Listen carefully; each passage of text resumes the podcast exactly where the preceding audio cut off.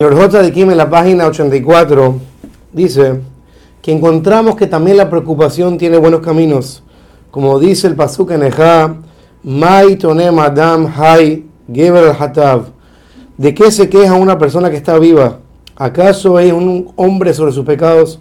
En otras palabras, una persona que a veces en la vida le pasan cosas malas, se preocupa porque me está pasando esto y a veces hasta se queja con Hashem.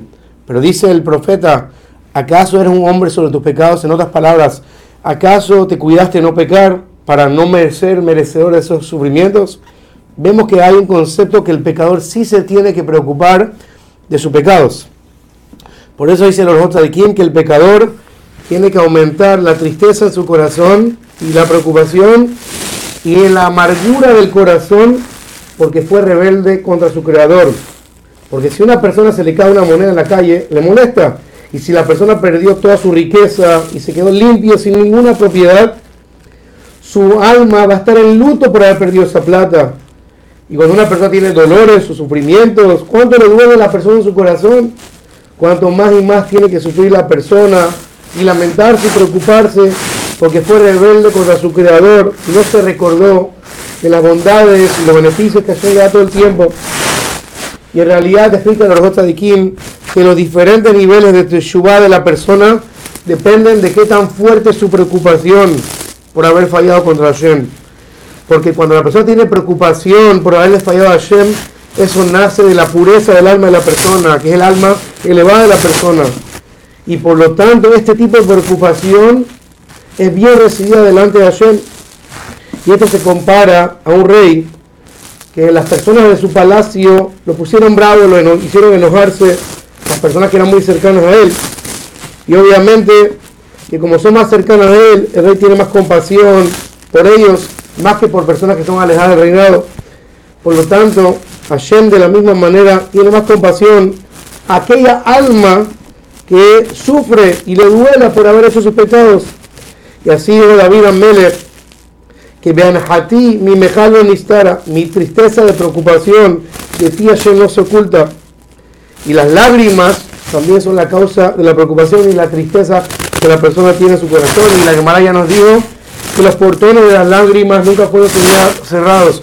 Por lo tanto, cuando la persona llora en preocupación por haber fallado a Hashem, eso llega directamente al cielo.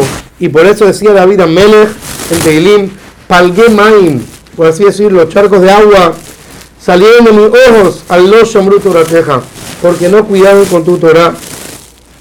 Y así también encontramos muchos lugares que David Amélez dijo que abonía Gid, mi pecado diré, confesaré, edad me me preocuparé por mis pecados.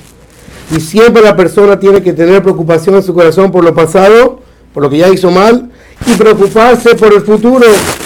Y que la persona tiene que tener miedo que quizás no ha hecho suficiente suba para arreglar lo que hizo mal.